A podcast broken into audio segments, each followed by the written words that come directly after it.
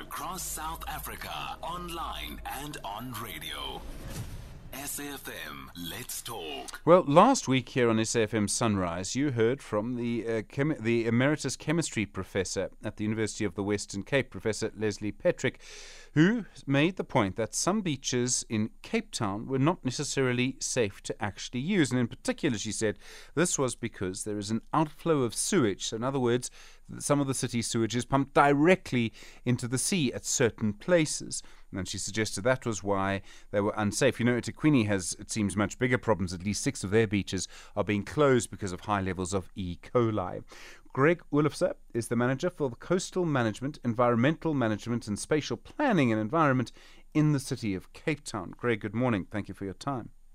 Good morning. Thanks for having me. Are the beaches around Cape Town, all of them, are they all safe to swim in? Yeah, by and large, so. I mean, I think we've done a lot of monitoring up to the season, peak season now um, on a weekly basis at a selected 30 sites and then twice weekly at the 62 recreational nodes.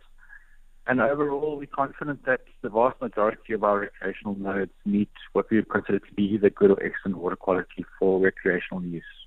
As you say, the vast majority, you're being very careful to not say all 100%, Greg.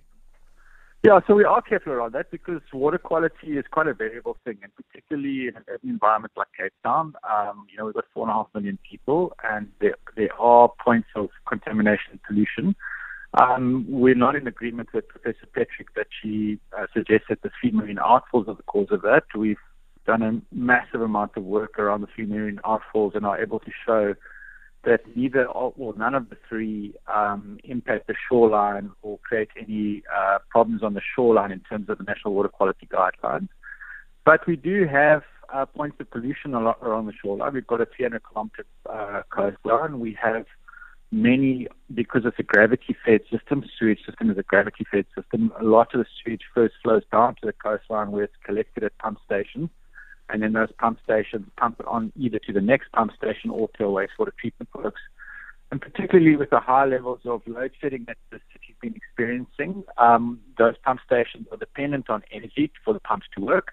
And we can have failures where uh, the pumps aren't working for long enough, and when there's an overflow within the pump station, that's got to discharge somewhere. So that's why I am careful what I say, because we do have what we call discrete events um, where we have a problem like that, and for a short duration, we can have contamination in a localized area. Those are very few and far between, but they can happen, and that's why we never say everywhere all the time 100% safe.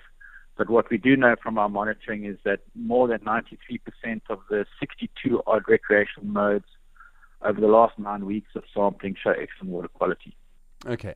I mean, I, I, accept all of that. I suppose the question then becomes why are you still pumping raw sewage into the sea in the first place? And I realize that, that the city of Cape Town in different forms has been doing this for probably 100 years.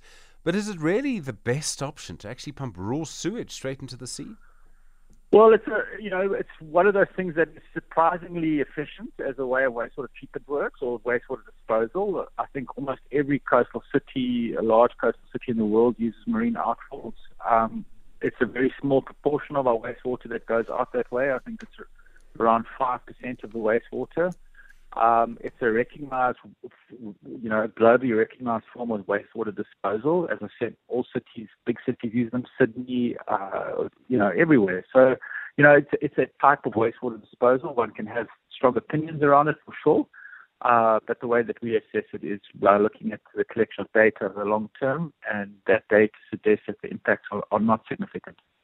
Um, during the holiday season, are you going to be increasing the, the number of tests that you're doing, the sites that you're doing them in? As you say, lots and lots of people coming there. Um, I know other parts of the city of Cape Town and the Western Cape suggest it could be a bumper season for foreign tourists as well. Um, do you sort of make sure, do you increase your, uh, let me use the word, surveillance of beaches for these problems? Well, so what we do at the moment is in the city we've got three different programs that are running continuously and overlap with each other. So in my coastal group, we're currently running running a weekly sampling regime at 30 selected sites.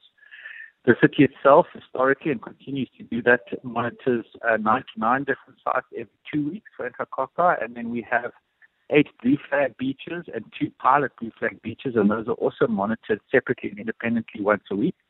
So we add all of that together. Some sites are, are monitored six to eight times a month. Um, some sites are monitored twice a month, depending on, on within that.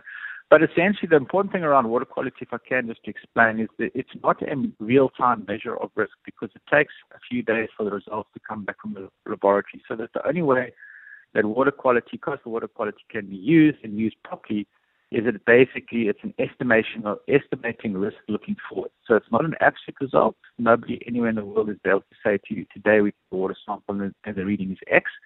The way that we use water quality is looking back along a long stretch of data. We're able to say at this particular beach, historically the information is this, and this suggests that your risk of swimming here is X or Y. So it's a risk, a, an assessment of risk rather than an absolute number.